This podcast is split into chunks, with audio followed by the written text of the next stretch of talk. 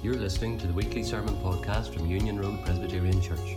For more information, join us on Facebook or visit our website at unionroad.org.uk. Well, will you remember one thing at least from my visits to you these last number of weeks? Where do you go to find out about the return of Christ in the scriptures? Go again and again and again to Revelation, not to Revelation, to Matthew 24 and 25. Read those two chapters often until you're absolutely clear about what Jesus was teaching. And you'll not go far wrong then. When you come across all sorts of odd ideas that sometimes people propagate.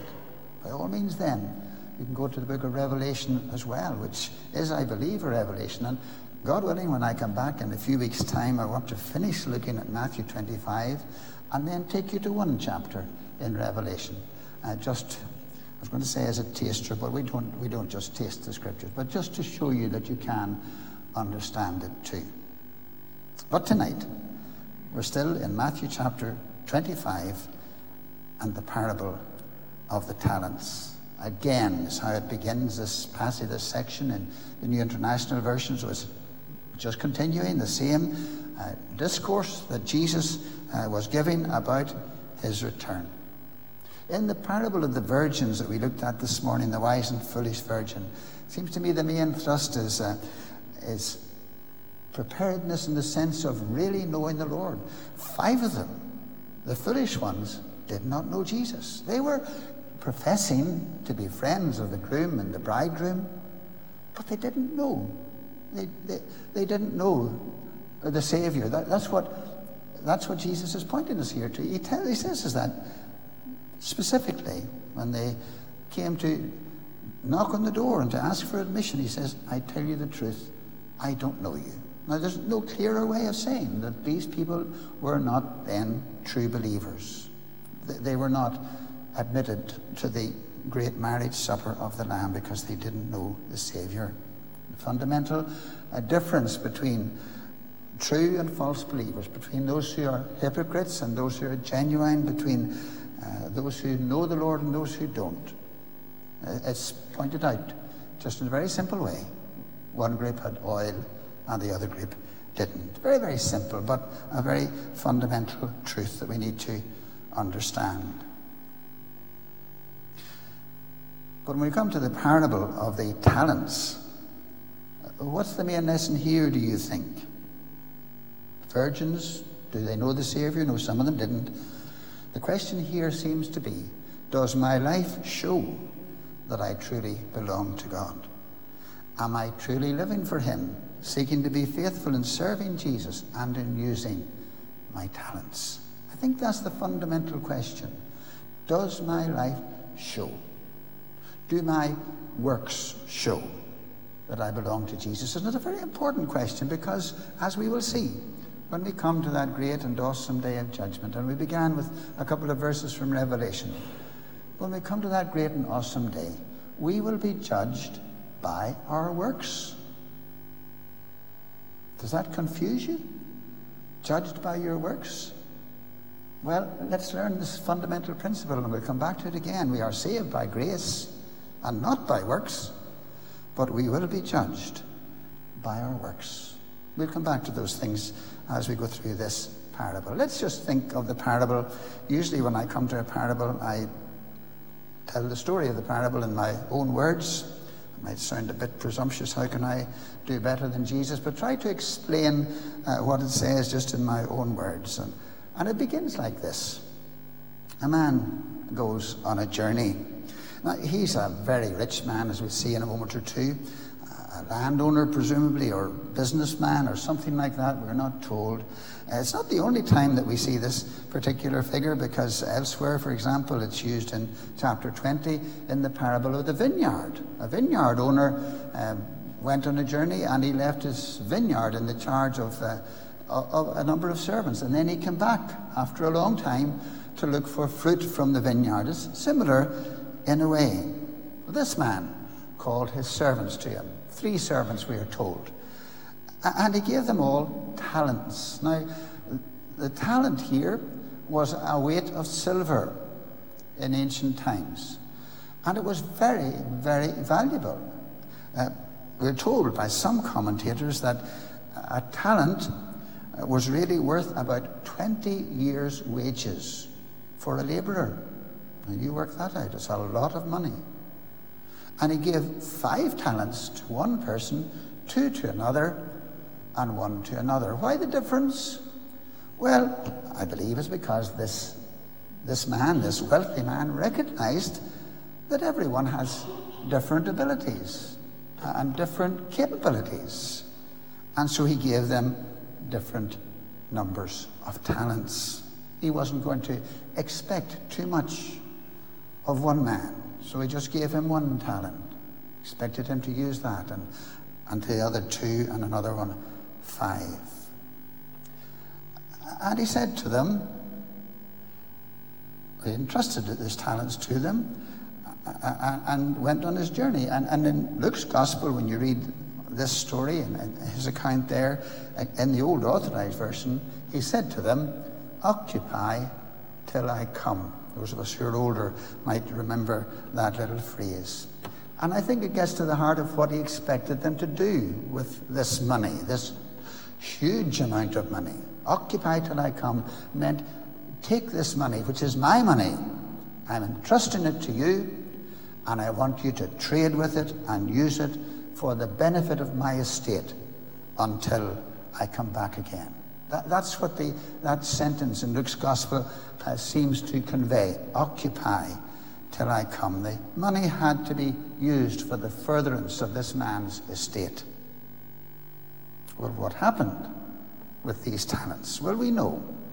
Uh, just think of the way that it's recorded for us in Matthew's Gospel. After a long time, there's the long time again, isn't it? We saw that this morning uh, in the, the bridegroom story and, and other parts of the Scripture. After a long time, the servants, the master of the servants returned and settled accounts with them. There will be a settling of accounts for everyone, in fact. The man who received the five talents brought five more. And, and, this is what he said to his master You entrusted me with five talents. I have gained five more. He had been diligent with his use, in his use of these talents. And his master replied, Well done, good and faithful servant. There's a phrase that's often used, um, maybe at um, funerals. Um, people who have died and who are, have professed to be Christians, and perhaps the minister or other will, will say that he has, he has heard God's well done you good and faithful servant. I think we've got to be very careful about pronouncing that on anyone. We can't see anyone's heart, can we? We don't know whether people have really been good and faithful servants. All we can say is what we saw on the outside.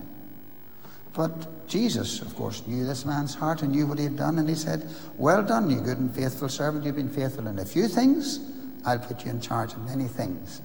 And again, the old authorized version I, I, like in this particular verse, it says, Enter into the joy of your Lord. Come and share your master's happiness, is the NIV rendering. Enter into the joy of your Lord. The same happened with the man with two talents.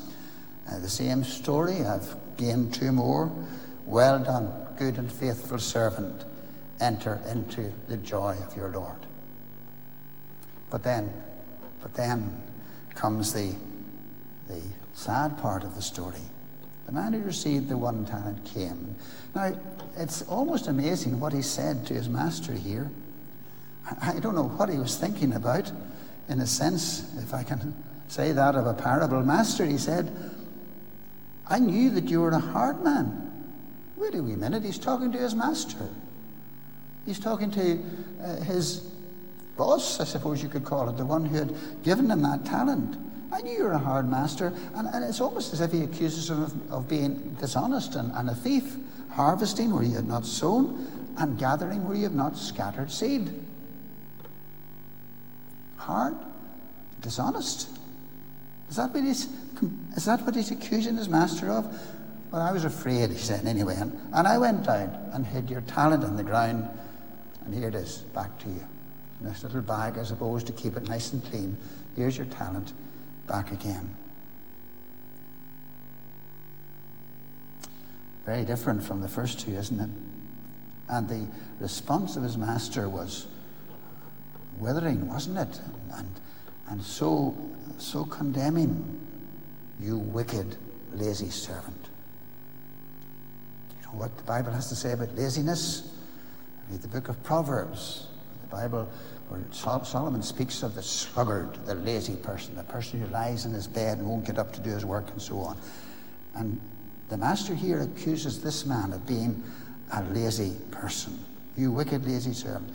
You knew that I harvest where I have not sown and gather where I have not scattered seed. Well, that's what you said. That's what you think about me. Is that right? Well, uh, what you should have done at least is put my money in the bank, and then I would have got it back with interest. And you know the end of the story, where he said, Take the talent from the man who had one, give it to the one who had ten. Everyone who has will be given more and have an abundance. That's a sort of a rule of life in some, some situations. You know, school children who are diligent and doing well in, say, maths at school, well, they tend to get on and do even better. Whereas the ones who are perhaps lazy and get behind, well, they tend to get even further behind and do worse. It's that sort of picture, I think, that you have there. Whoever has will, have, will be given more and have an abundance. Whoever does not have, even what he has will be taken from him. And then these very, very solemn words throw him out into outer darkness, where there will be weeping and gnashing of teeth. It's not the only time that Jesus uses that phrase, he uses it on a number of occasions. Outer darkness, weeping and gnashing of teeth. Now, I know men and women that these three parables are very solemn. This morning's was very solemn. And next time I come back and look at the, the story of, of the, the sheep and the goats, it's very solemn too. But I do remind you that this is what Jesus said. They're not my words. There are some parts of the scriptures, and, and if I was being perfectly human and honest, I would really, uh, in a sense, not have to read them or, or deal with them. But we can't do that. We have to take all of the Bible as God's Word. And this is what Jesus said here, and it's for our instruction and for our good. So let's think then about this parable, and, and I want to leave with you five lessons from it. The first, uh, in a sense, we have seen already in the parable of the uh, virgins, or similar, a similar lesson. The master has gone. That's what happened here. It was like a man going on a journey. But Jesus didn't go, he didn't leave his people without first giving them talents or gifts. Now listen to what the Apostle Paul says in Ephesians chapter 4. He talks about how there's uh, one Lord, one faith, one baptism, one God and Father of all, and so on. But to each of us, he says, grace has been given as Christ apportioned it. Grace. God's gifts of grace apportioned out to us. In the parable, five talents to one, two to another, one to another, apportioned according to their abilities. That's why it says, and he quotes here from Psalm 68 when he ascended up on high, when Jesus ascended on high, he led captives in his train and gave gifts to men. That's what this man did in the parable, isn't that right? He's gone, but not before giving gifts to his servants. Gone for a long time as well. After a long time, the master of those servants returned.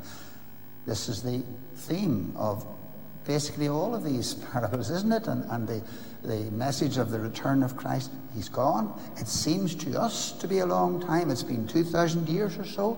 We don't know how much longer, but it's God's timing, and He will come again in His appointed time. That's the first lesson. The Master is gone, but has given gifts to His servants. Secondly, And this is very simple. He will return without fail. Now we know that that's true of Jesus. He's gone back to heaven. He's seated at the right hand of God. He sits there living, ever living to make intercession for us. He is our advocate with the Father. But he will come again. Let this sink into our hearts, men and women. He will come again. That's what he said. I go to prepare a place for you. And if I go and prepare a place for you, I will come again to receive you unto myself, that where I am, there ye may be also. And the angels, as they stood beside the disciples when Jesus ascended up into heaven, do you remember what they said? Why are you standing look up and looking up into heaven? This same Jesus that you're seeing going into heaven will come again in the same manner as you have seen him go. You will see him come again just as you have seen him go. And he will come again, and all will have to give account to him. After a long time, the master of those servants returned and settled accounts with them. There will be accounts to be settled with those who have turned their back upon him, those who have rejected him, those who will not believe on him. Do you, do you know the sin that will condemn people? The fundamental sin that will condemn people? on that day of judgment? It's the sin of unbelief. Oh, there are lots of other sins, yes, that, that call for judgment, but unbelief. People will often say their favourite Bible verses is John 3.16. God so loved the world that he gave his only begotten Son, that whosoever believeth in him shall have eternal life. Well, that's the way you would think it read. When you listen to folks, sounds lovely, and it is for the believer. But they often if not literally, but in their minds, seem to leave out those three little words in the middle shall not perish. And the opposite of that, of course, is true. If people do not believe in Him, they will perish. That is the ultimate sin, in a sense, that will condemn people the sin of unbelief. There will be debts to be settled with those who have not believed, those who have lived their lives in enmity against God. But there will also be accounts to be rendered by those who know the Saviour. There will be fruit to be collected from God's servants, the sense.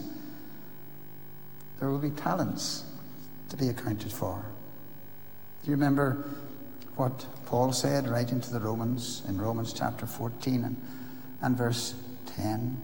You, brother, why do you judge your. You then, why do you judge your brother? Why do you look down on your brother? For we will all stand before God's judgment seat. Now, Paul's writing to Christians in Rome. He's not talking about unbelievers here, just. We will all stand before God's judgment seat, as it is written. As surely as I live, says the Lord, every knee shall bow, every knee before me, every tongue will confess to God.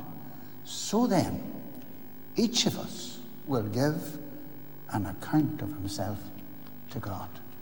Isn't that what the parable is telling us? The master returned called as servants to give an account. Each of us will give an account to God. And you remember those words that we began our service with in Revelation chapter uh, 20, verses 11 and 12. Revelation 20 and 11 and 12. I saw a great white throne, and him who was seated on it, Jesus, will be the judge. So that's the one God has appointed to be the judge. That's what Paul said, preaching to the men of Athens. God has appointed a day in which he will judge the world by the man whom he has appointed and has given proof of this by raising him from the dead. Jesus will be the judge. Jesus will be the judge in that day. Earth and sky fled from his presence. There was no place for them.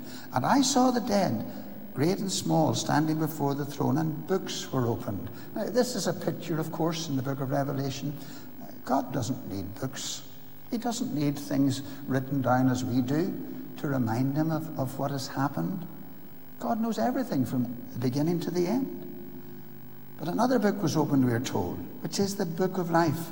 And listen to this the dead were judged according to what they had done. According to what they had done. as recorded in the books. We must all stand before the judgment seat of Christ and give an account and be rewarded according to what we have done. That's what this parable is telling us, isn't it?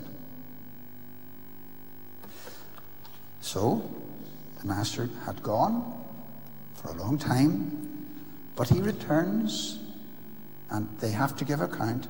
Thirdly, while he is gone, believers must work for him. Now, we are taught in this parable a, a very simple thing, and it's a good thing to, remind, to remember that we're all different. We, we don't all have the same abilities, we don't all have the same talents in a sense. And that's why one was given five, and one was given two, and one was only given one. God does not expect the same from each one of us. Some have more abilities in certain areas than others. And God recognizes that, of course. And it's not just the abilities that God has given to us that are in mind here, I think, but it's also the, the opportunities that God has given us.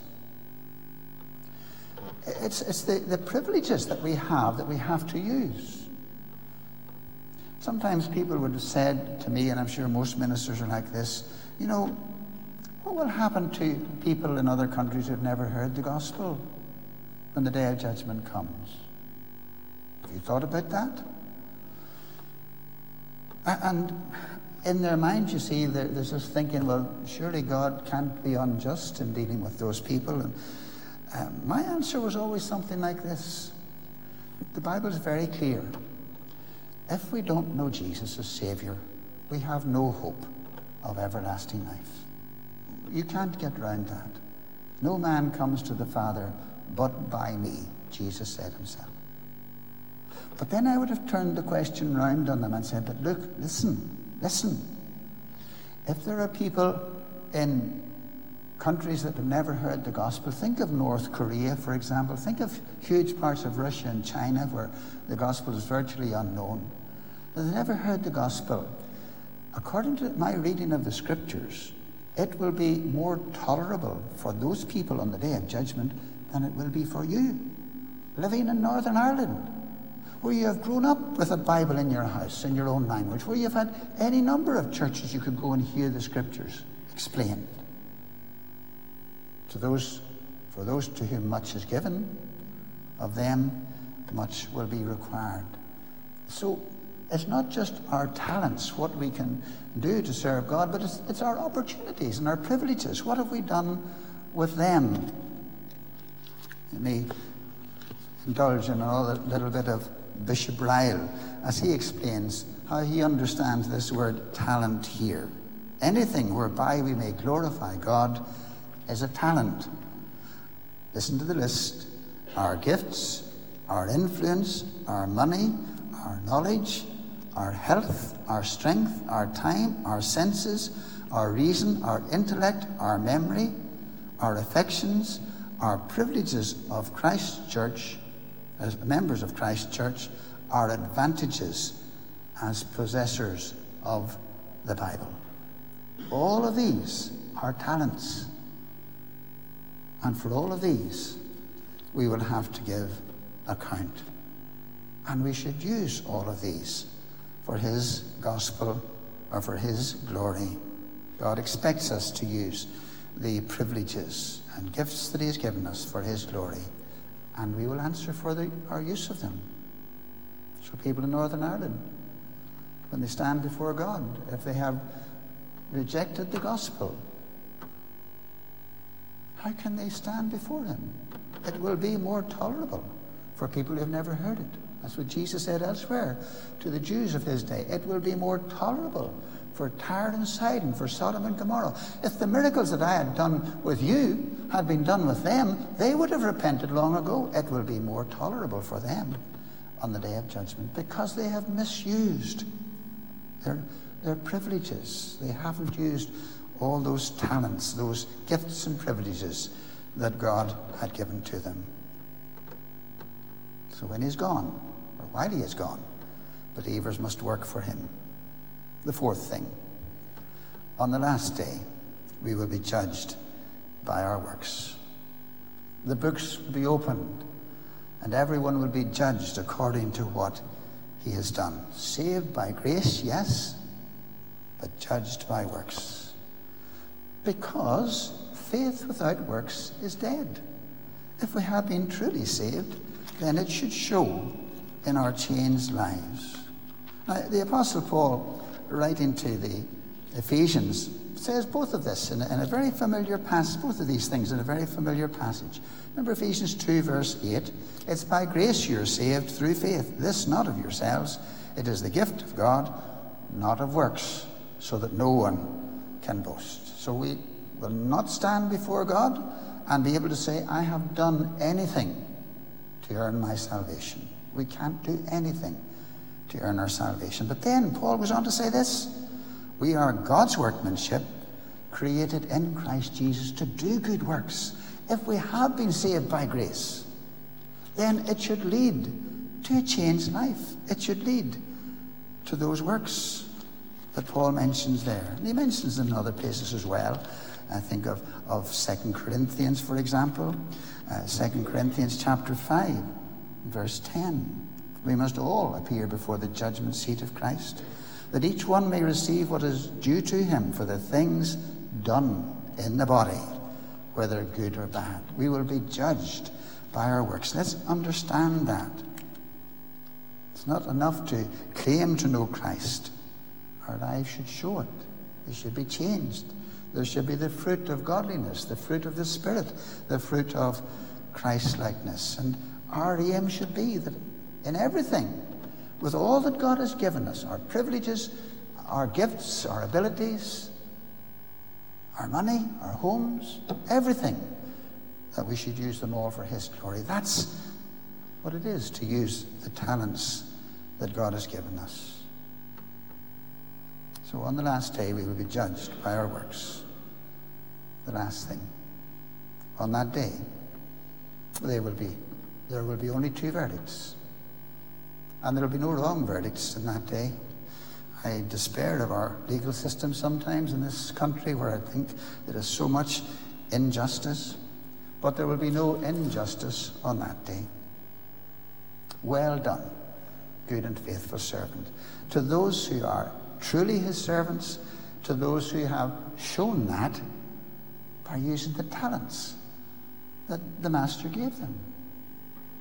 Enter into the joy of your Lord.